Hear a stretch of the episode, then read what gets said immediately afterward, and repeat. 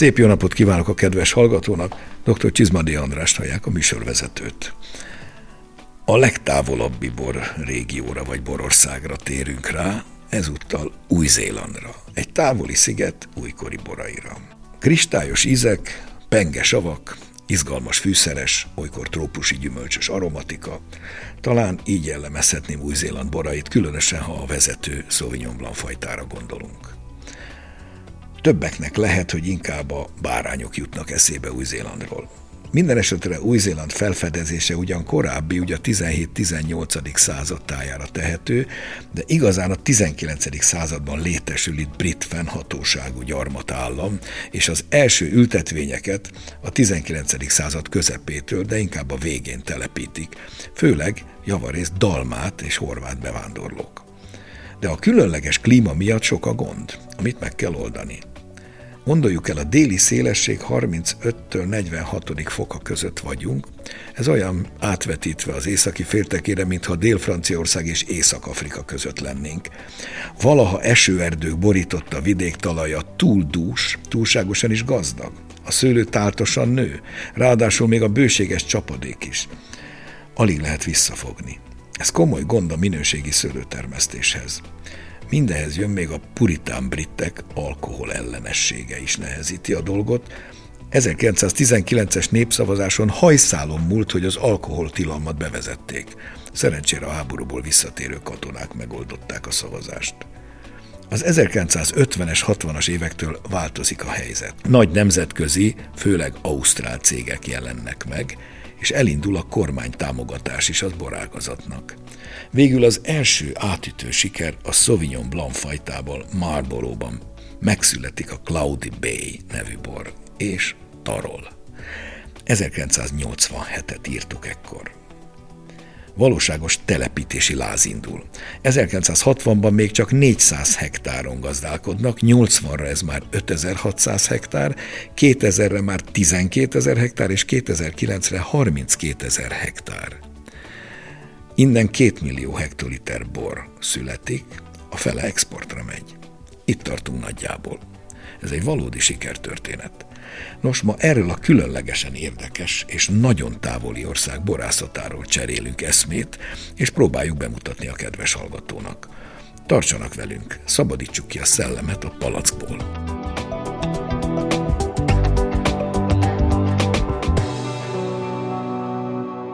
Bemutatom mai vendégünket, Horkai Andrást, a CEVI alapítóját és vezetőjét. Nagy szeretettel üdvözlök mindenkit. Itt is elég laza a szabályozás Ausztráliához hasonlóan. Mindent lehet, vagy majdnem mindent lehet. Nem nagyon vannak korlátok. Öntözni lehet, savpótolni lehet, cukrozni lehet. A hozamok sincsenek túlzottan korlátozva. Milyen is ez a klíma valójában? Ez az északi szigettől egészen Central Otagoig. Igen, egy hihetetlen szeglete a világnak, ha lehet így mondani, ahol mondjuk Közel 5 millió ember lakik a két szigeten összesen, ehhez képest van 30 millió bárányuk, 10 millió marhájuk, és nagyon szép boraik.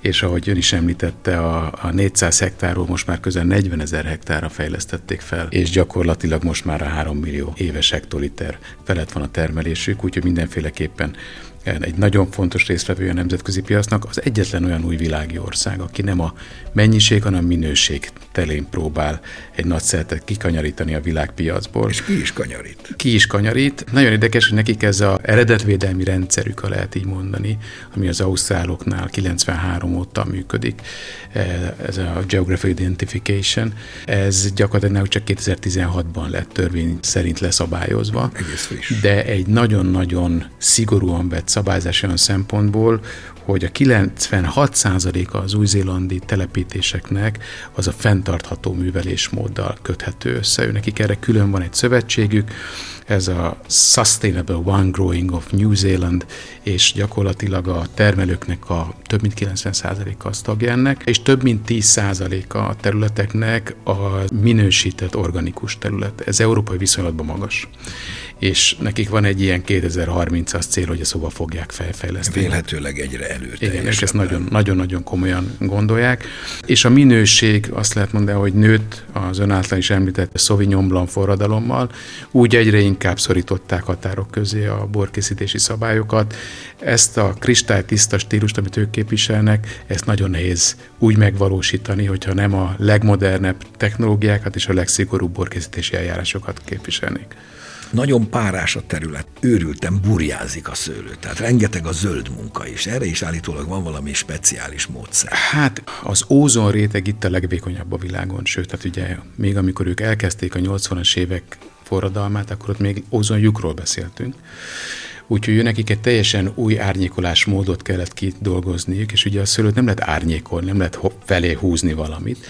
De ők voltak az elsők, akik kitalálták, hogy magát a levélzetet, a lombozatot azt nem csak úgynevezett vertikális, függőleges módon lehet használni, hanem felfelé, Y alakba fel lehet hajtani, és gyakorlatilag így ebben az esetben a fentről jövő sugaraktól tudja védeni a szőlőt, amit ők úgy hívnak, hogy canopy management. Most már 40 éves lassan, és hát ahogy mondtam, ugye a klímával kapcsolatban van az északi rész, ott talált szubtrópusi területeket, Oakland környékén, ettől függetlenül vannak ott borvidékek, de limitáltan. Aztán jövünk ki lefelé, eh, délnek, de még mindig az északi szigeten, akkor az összes bortermő területű borrégiók az óceán partján helyezkedik el. Ugye az óceán hűtő hatására abszolút, szükség van. Mert... Abszolút. Ez ugye itt a melegebb terület, és hogyha lemegyünk a déli szigetre, ott meg alapvetően egy mérsékelt óceáni klíma, domborzati behatásokkal leginkább, majd leérkezünk a legdélebbi területre, Centráltágóba, ott pedig meg kontinentális a klíma. Igen. De érdekes, ugye a kedves hallgatónak a figyelmét felhívjuk, hogy itt is a déli féltekén vagyunk, tehát minden fordítva működik, délen van hűvös és északon van meleg. A talajok hogy néznek ki? Azon kívül, hogy esőerdő és egyebek vannak valami jellegzetességek, amikről beszélhetünk? Minden borvidéknek megvan a saját jellegzetessége. Tehát például a legnagyobb területük, ugye ez az déli szigetnek az északi csücskében Marlborough. Ez gyakorlatilag a kétharmadát lefedi az össze új területeknek.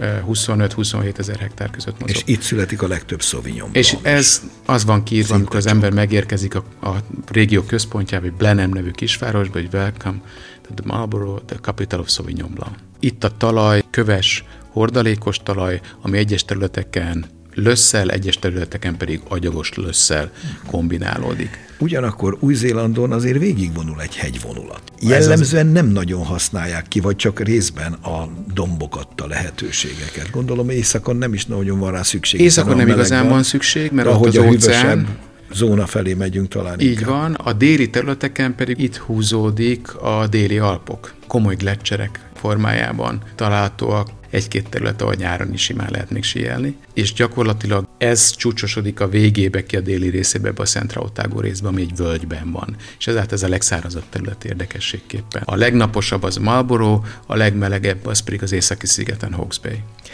Hogy néz ki a fajta szerkezet? Ugye a Sauvignon említettük, mint a legnagyobb sztár fajtát a szigeten, de vannak itt más fajták is. Gondolok itt elsősorban a Pinot Noirra, amivel szintén elég nagy sikerrel kezdtek el foglalkozni. Abszolút, tehát közel a 40 ezer hektárból majdnem 26 ezer hektár Sauvignon Blanc, és a második legsűrűbben telepített fajtájuk az pedig a Pinot Noir, kicsit kevesebb, mint 6 ezer hektárral.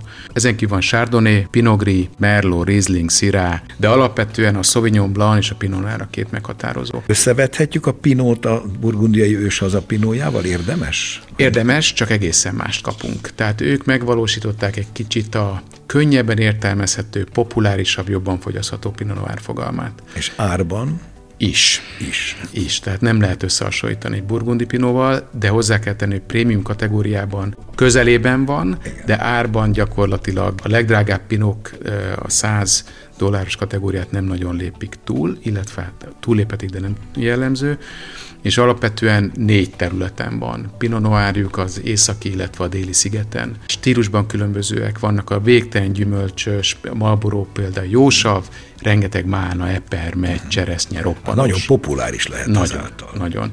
A, az otágói, ami a szárazabb, az gyakorlatilag a mélyebb, taninosabb, testesebb kategória talán az hasonlít jobban a burgundia. Így van, ugye? és ezt mondják most a leginkább feltörekvő területnek. hogy milyen az új-zélandi terroár és az itt készülő borok stílusa általában, alól Kilmayer Krisztián nemzetközi borakadémikus mesél a következő percekben.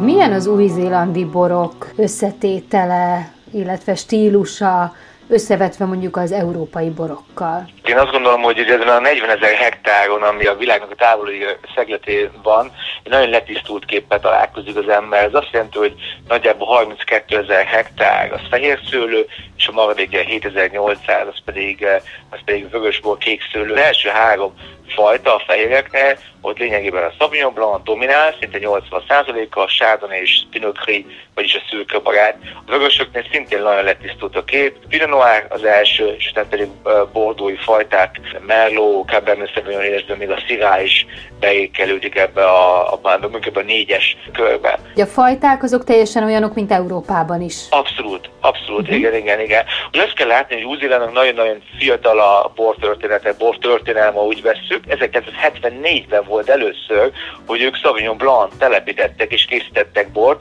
egy évvel később, illetve 79-ben volt az, hogy az első tényleg gazdasági szempontból nagyobb mennyiséget elkezdtek foglalkozni. Tehát ezeket az 70-es években kezdődött meg nekik a bor történetük, a Sauvignon Blancra. Ugye ott vagyunk lent nagyon délen, és egy elképesztően zöld két szigetről van szó, nagyon zöld, és az UV-sugarak nagyon intenzívek, nagyon gazdagok, és ezáltal ugye a szőlőbe is azok az aromaanyagok, amik eh, így megtalálhatóak, ezek így felemelkednek intenzívebbek lesznek, de a zenei fogalom olyan mély nyomókat, olyan basszus jegyeket is fölcsavarná az ember a hangerőt teljesen, és ugye ez, ez, ez jön ki a borba is. Alapvetően európai fajtákkal dolgoznak, főleg francia eredetű fajtákkal, egy nagyon fiatal területről van szó, nagyon fiatal borkultúráról van szó, és ugye azt nem szabad elfelejteni, hogy hát nagyon messze vannak, és ebből az exportra rászorulnak. Azt szoktam mindig mondani, hogy 4 millió lakos, 40 millió bárány, hát el kell adni a bort. És egy hallatlan tisztaságban dolgoznak egyébként, uh-huh. azt ki kell emelni még. Lehet-e teruárokról beszélni, vagy teruár borokról lehet-e beszélni? Abszolút lehet beszélni. Mondok csak két gyors példát mondok. Az egyik az, hogy a két sziget, az északi sziget ugye közelebb van az egyenlítőhöz, és ezért ugye melegebb és ezáltal ott sokkal több olyan kékszővel fogunk találkozni, mint a Merlot vagy a Syrah, amik azt a meleget szeretik. És a déli sziget, illetve az északi szigetnek a déli része, például az pedig inkább a Pinot Noir-gal találkozunk ott. Tehát, hogy megvan ott is a fajták, kijelölték maguknak azt, vagy fordítva, kijelölték azt, hogy hol melyik területen érzik jól magukat. Egy, egy nagyon izgalmas kőzet van, Gimlet Gravelnek mondják ezt, ezen az 5000 hektáron, és ez is egy viszonylag fiatal képződmény, ami a talajt illeti, de beleírta magát a, a legizgalmasabb talajfajtákba, a talajstílusokba, típusokba a világba. A Gimlet Gravel ez ilyen kavicsos, köves vidék, ami egy folyónak az üledékéből uh, alakult ki. Tehát, hogy abszolút megvan ez a, a terroárnak a jellege, mind az észak és mind a déli szigeten egyaránt hogyha kóstolja az ember egy európai Pinot vagy egy új-zélandit, vagy bármelyik fajtáról beszélhetünk, akkor mi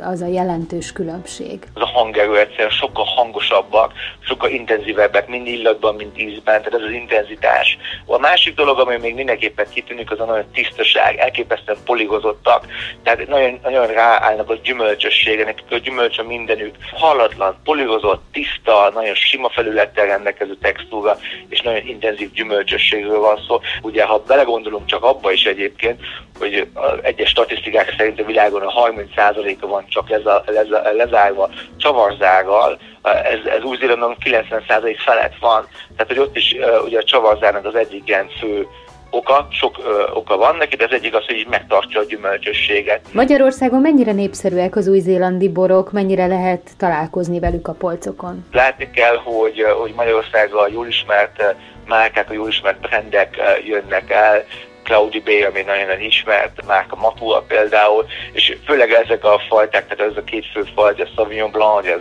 a legtöbbet telepített fajtájuk értelmszerűen, illetve, illetve itt ott lehet találkozni Pinot is. Hát ezek meg megjelennek nagyon kis mennyiségben, ma már a borkereskedésekben feltűnnek, ott vannak, az új-zélandi volt marketing igazgató, jól tudom, előtt lett tehát az, az osztrákoknak a bor marketingét egyébként, mert nagyon nagy sikereket ért el Új-Zélandon, az osztrákok pedig hasonlóan szeretnék folytatni ezeket a sikereket, amiket elértek, és hát akkor az új világból hoztak egy szakértőt maguknak, aki, aki már bizonyított. Tehát én Ausztriához hasonlítelem egyébként, nagyságban talán, és ez a hallatlan tisztaság és a gyümölcs orientált jelleg, és érdemes is kóstolni őket, nézni őket, figyelni őket, mert tényleg nagyon, nagyon szép új dolgok vannak, de azt hozzá kell tenni, hogy azért a nagyon izgalmas tételek, azokat tényleg kutatni kell őket, azokat kutatni kell.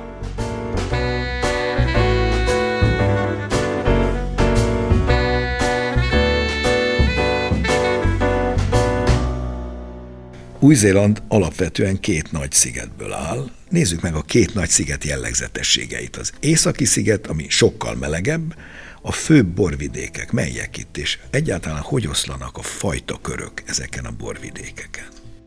Az északi területen szépen eloszló borvidékek vannak, de alapvetően a nagy koncentrátum az a déli területeken van, a déli szigeten. Az északi, néhány északi terület. Az északi területen ugye van Oakland, ahol szubtropikus a terület, de ettől függetlenül van egy ilyen kis Waiheke Island, Waiheke szigete, ahol széttelepítések vannak. Az egy kis sziget külön a szárazföld mellett. Így van, így van, itt van Merló, Szirás, Sárdoni. Az északi szigeten van a legfontosabb Sárdoni termőterületük, ez kinn a tengerparton Gisborne, itt van nem sokkal mellett egy kicsit lejjebb Hawke's Bay, itt vannak a lepszek, Cabernet, Merlok, Szirák. Ez a legmelegebb borvidék Új-Zélandon, és hogyha lemegyünk egészen a déli csücsökbe, még az északi szigeten, akkor nem messze Wellingtontól, a fővárostól van Vairarapa, vagy ahogy angolul hívják Martinborough, itt pedig Pinot Noir és aztán hajóba szállunk. És átmegyünk a déli szigetre. És átmegyünk a déli szigetre. Egyből Marlborough-ba esünk Így van, illetve egészen pontosan egyből Nelsonba csúszunk bele. Itt Rajnai Riesling, Pinot Gris e, és szintén Pinot Noir, és aztán jön a mindent elborító Marlborough, ami gyakorlatilag e, ugye a 40 ezer hektárból 28 ezer hektár. Több mint a fele itt található. Kétharmada. Ez Sauvignon Blanc. Sauvignon Blanc, Chardonnay, Pinot Noir, ez, ahogy az angolok mondják, crispy, fresh and funky. És hogyha megyünk innen ki, akkor gyakorlatilag ugye van Christchurch városa mellett Canterbury, ahol szintén Pinot Gris, Rajnai Riesling, uh, Pinot Noir, erre már hűvösödik a klíma, Erre már hűvösödik. egyre délebbre. Így van. Leérkezünk a legdélebbi borvidékre, ami gyakorlatilag a világ legdélebbi borvidéke, lehet így mondani, ez Central Otago, igen, ami gyakorlatilag egy völgyben helyezkedik el, és itt fehérben Pinogri, persze van eh, Sauvignon Blanc, de itt nem az az utés, Pinogri, Rajnai Riesling és Pinot Noir. Ezek az elmúlt 15 év legdinamikusabban fejlődő Pinot Noir területei. Itt kontinentális a klíma. Tehát ez az egyetlen ország az újvilági országok közül, ahol nem a mediterrán vagy a tropikus karakter érvényesül, és majdnem az egyetlen ország, ahol kontinentális eh, klímával találkozunk borvidéki szinten. Nagyjából az össz hossza 1500 kilométer, ha jól tudom. Igen. Igaz az a hír, hogy azok a nagyobb borászati cégek, akiknek több borvidéken is van ültetvényük, akár azt is megtehetik, hogy összeházasítják a különböző területről származó, természetesen azonos fajtájú borukat. Nyilván itt már nem lehet akkor terroárborról beszélni, hogy nevezzük ezt, vagy hogy néz Így van, ki? hát ilyenkor a mennyiség dominál, és erre Pine of New Zealand, ezt lehet ráírni a címkére. De azért alapvetően, ami őket jellemzi, azért az, hogy a borvidéket nagyon szisztematikusan feltüntetik, mert ez már egy ismert fogalom, hogy Marlboro. Itt azért vannak ilyen eh, arrepincészetek, mint a Cloudy Bay, amit ön is említett, amivel a sztori kezdődött. Ha már itt tartunk, jelentősebb bortermelőket, említsünk olyanokat, akik azért a világpiacon dominánsak, és jegyezzük meg, hogy ezek közül melyik az, amelyik nálunk is azért hozzáférhető. A Cloudy Bay abszolút domináns, ő itthon is elérhető a forgalmazásban, ő Marlboro-ban, a Matua, ami Matua. szintén itthon is elérhető, szintén Marlboro-ból, aztán van a Villa Maria, aminek van Marlboro-ban és van Hawke's Bay-ben is területe. Ők többször voltak a legjobb Sauvignon Blanc, vagy a legjobb Pinot Noir Új-Zélandon. Akkor van a Pegasus Bay és az Oyster Bay, amik ilyen nagy italforgalmazó cégeknek a portfóliójában vannak benne, de mondjuk 2010-ben egy, egy komplett bor portfólió szegmens tudott megmenteni, mert nem tudtak annyit készíteni, amennyit de tudtak volna eladni belőle. St. Clair e, ugyanilyen, akinek itt is, ott is van. És hát az az igazság, hogy limitált az elérhetőség, azért ezt hozzá kell tegyem. Igaz az, hogy az új-zélandi borászat nagy része, néhány nagy koncern, nagy nemzetközi, részben ausztrál kezekben van? Igen, ugye az újvilági struktúra úgy épül fel, hogy a sikeres pincészeteket egy idő után a nagy italforgalmazó cégek megkeresik, és a portfólióba beteszik. Ilyen például a Constellation Group, ilyen például az Ausztráloktól legnagyobb a Fosters. És igen, igaz, hogy a nagy sikeres pincészeteknek zöme az való ide van betagolva. Tehát eh, amit mondtam, ez a Pegasus Bay Oyster Bay, például pont a Constellation mentette meg 2010-ben. Említettem a bevezetőben, hogy itt eleinte elég szembeszéllel kellett menni a mindenféle alkoholtartalmú ital. Változott ez azért? Nyilván változott a helyzet mostanságra az elmúlt évtizedekben? Egyrészt oldódott, miután a világ egyik meghatározó prémium bortermelő ország. Rájöttek, hogy ez milyen igen, jó üzlet is. Igen, ez, ez nekik egy két milliárd dolláros üzlet export szinten. Csak ők maguk mennyire isznak? Kb. 15%-át fogyasztják el, 15-20%-át a megtermelt boroknak, és nagyon érdekes, hogy ugye a világ abba az irányba megy, hogy alacsonyabb alkohol, és ő nekik van egy programjuk erre, hogy Új-Zéland legyen a zászlós hajója ennek a mozgalomnak a Sauvignon keresztül.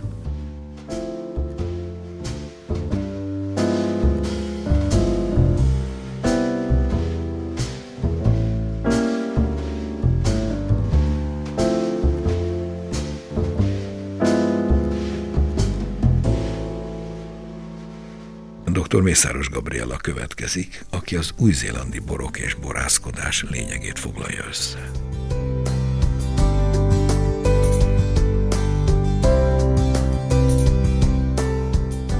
Nagyon gyakran találkozunk azzal a kitétele, hogy Új-Zéland a bortermelő országok közül valóban a legzöldebb. Mondjuk hozzáteszem, hogy az ő adottságaik mellett egy kicsit könnyebb talán zöldnek lenni, mint mondjuk nekünk itt Európa közepén. Ugye nem egy klasszikus borfogyasztó népség, ez teljesen egyértelmű, hogy itt a, a borfogyasztásnak komoly hagyománya egyszerűen nem volt. Ugyan Ausztráliából vittek már át Új-Zélandra valamennyi szőlőtőkét, de komolyabb mennyiségben csak a 70-es években indult el a szőlőtermesztés.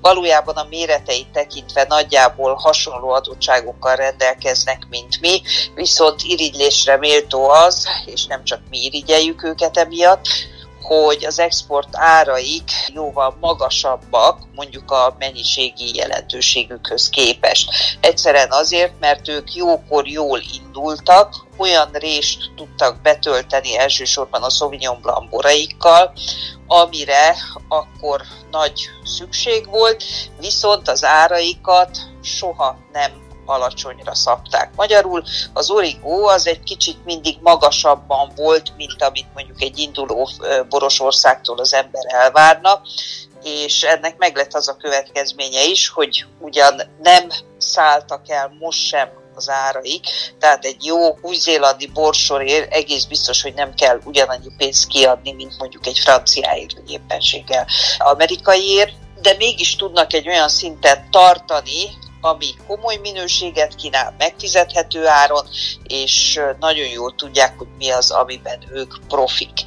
A teljes termőterületüknek több mint a 80%-át amúgy a Sauvignon Blanc fajta foglalja el, de ha valaki azt gondolja, hogy az új-zélandi Sauvignon Blancok azok lebutított, egyszerű, kizárólag bodza-bodza szörp, bodza virág, illatú, jósavú, úgymond ütős és könnyen felismerhető fehérborok, akkor tévednek. Ma már nagyon komoly minőséget találunk, természetes, hogy bizonyos pincészetek a Sauvignon Blanc mellett más fajtákkal is foglalkoznak, például Pinot Noirban ők is kifejezetten komoly minőséget kínálnak, de azt kell mondjam, hogy más francia fajták például taninosabb. Cabernet Sauvignon, Cabernet Franc, vagy éppen Syrah is képes nagyon-nagyon komoly borokat adni. Fehérben, Rieslingből, Chardonnayból érdemes néha kóstolni tőlük, mert ott is úgy gondolom, hogy a legfontosabb részét tudják az egyes szőlőfajtáknak valahogy megragadni, és hogyha ők valamibe belefognak,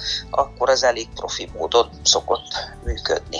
Tehát ebben profik, hogy a szőlőfajtát jól használják? Igen, igen, megtalálják a legjobb termőterületeiket, vannak olyan elvek, amikhez abszolút tartják magukat, például a csavarzár használata, komoly összegeket áldoztak most már az elmúlt 25-30 évben arra, hogy a lombfelületnek az alakítását optimálissá tudják tenni. Ugye náluk azért rengeteg csapadék van, a klimatikus viszonyok azok nem feltétlenül kedveznek az egészséges szőlő megszületésének, tehát komolyan kell dolgozniuk azon, hogy a fürtöket akkor úgy és olyan módon érje a nap, vagy éppenséggel legyen megfelelő széljárás az ültetvényben a sorok között, tehát rengeteget foglalkoznak ők ezzel a részével is a szőlőtermesztésnek, porkészítésnek.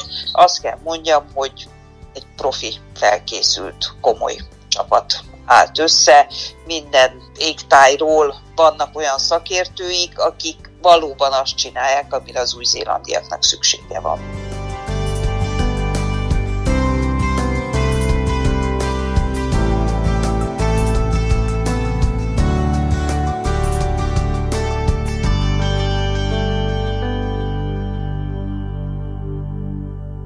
Megköszönöm vendégünknek, Horkai Andrásnak a szíves közreműködést a mai műsorban.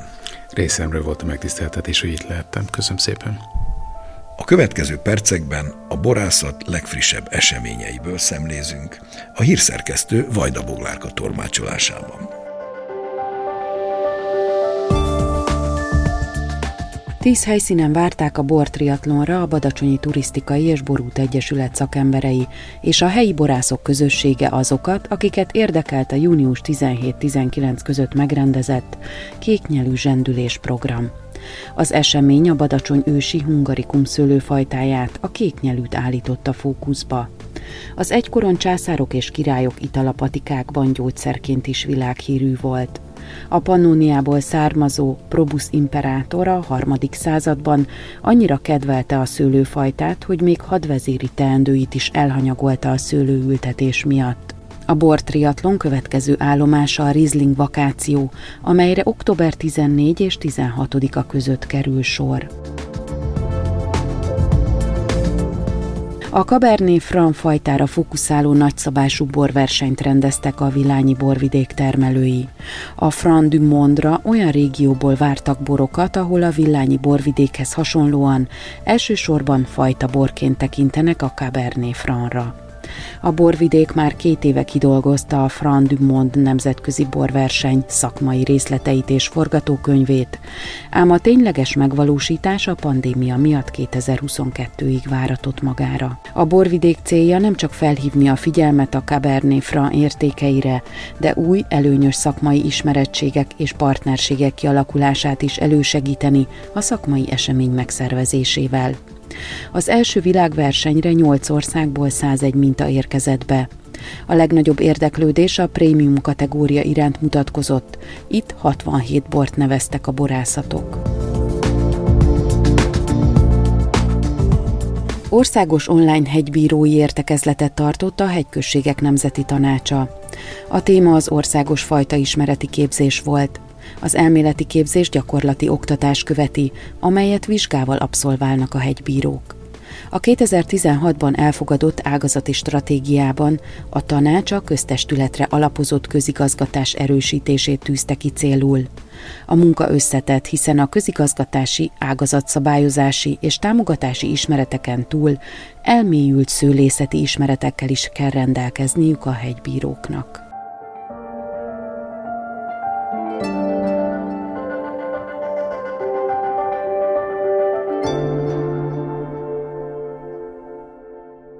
A mai műsorunk véget ért. A hangmérnök Bolgár Jonatán nevében is megköszönöm figyelmüket.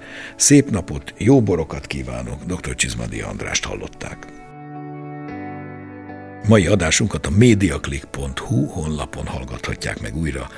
A műsort az MTVA készítette 2022-ben.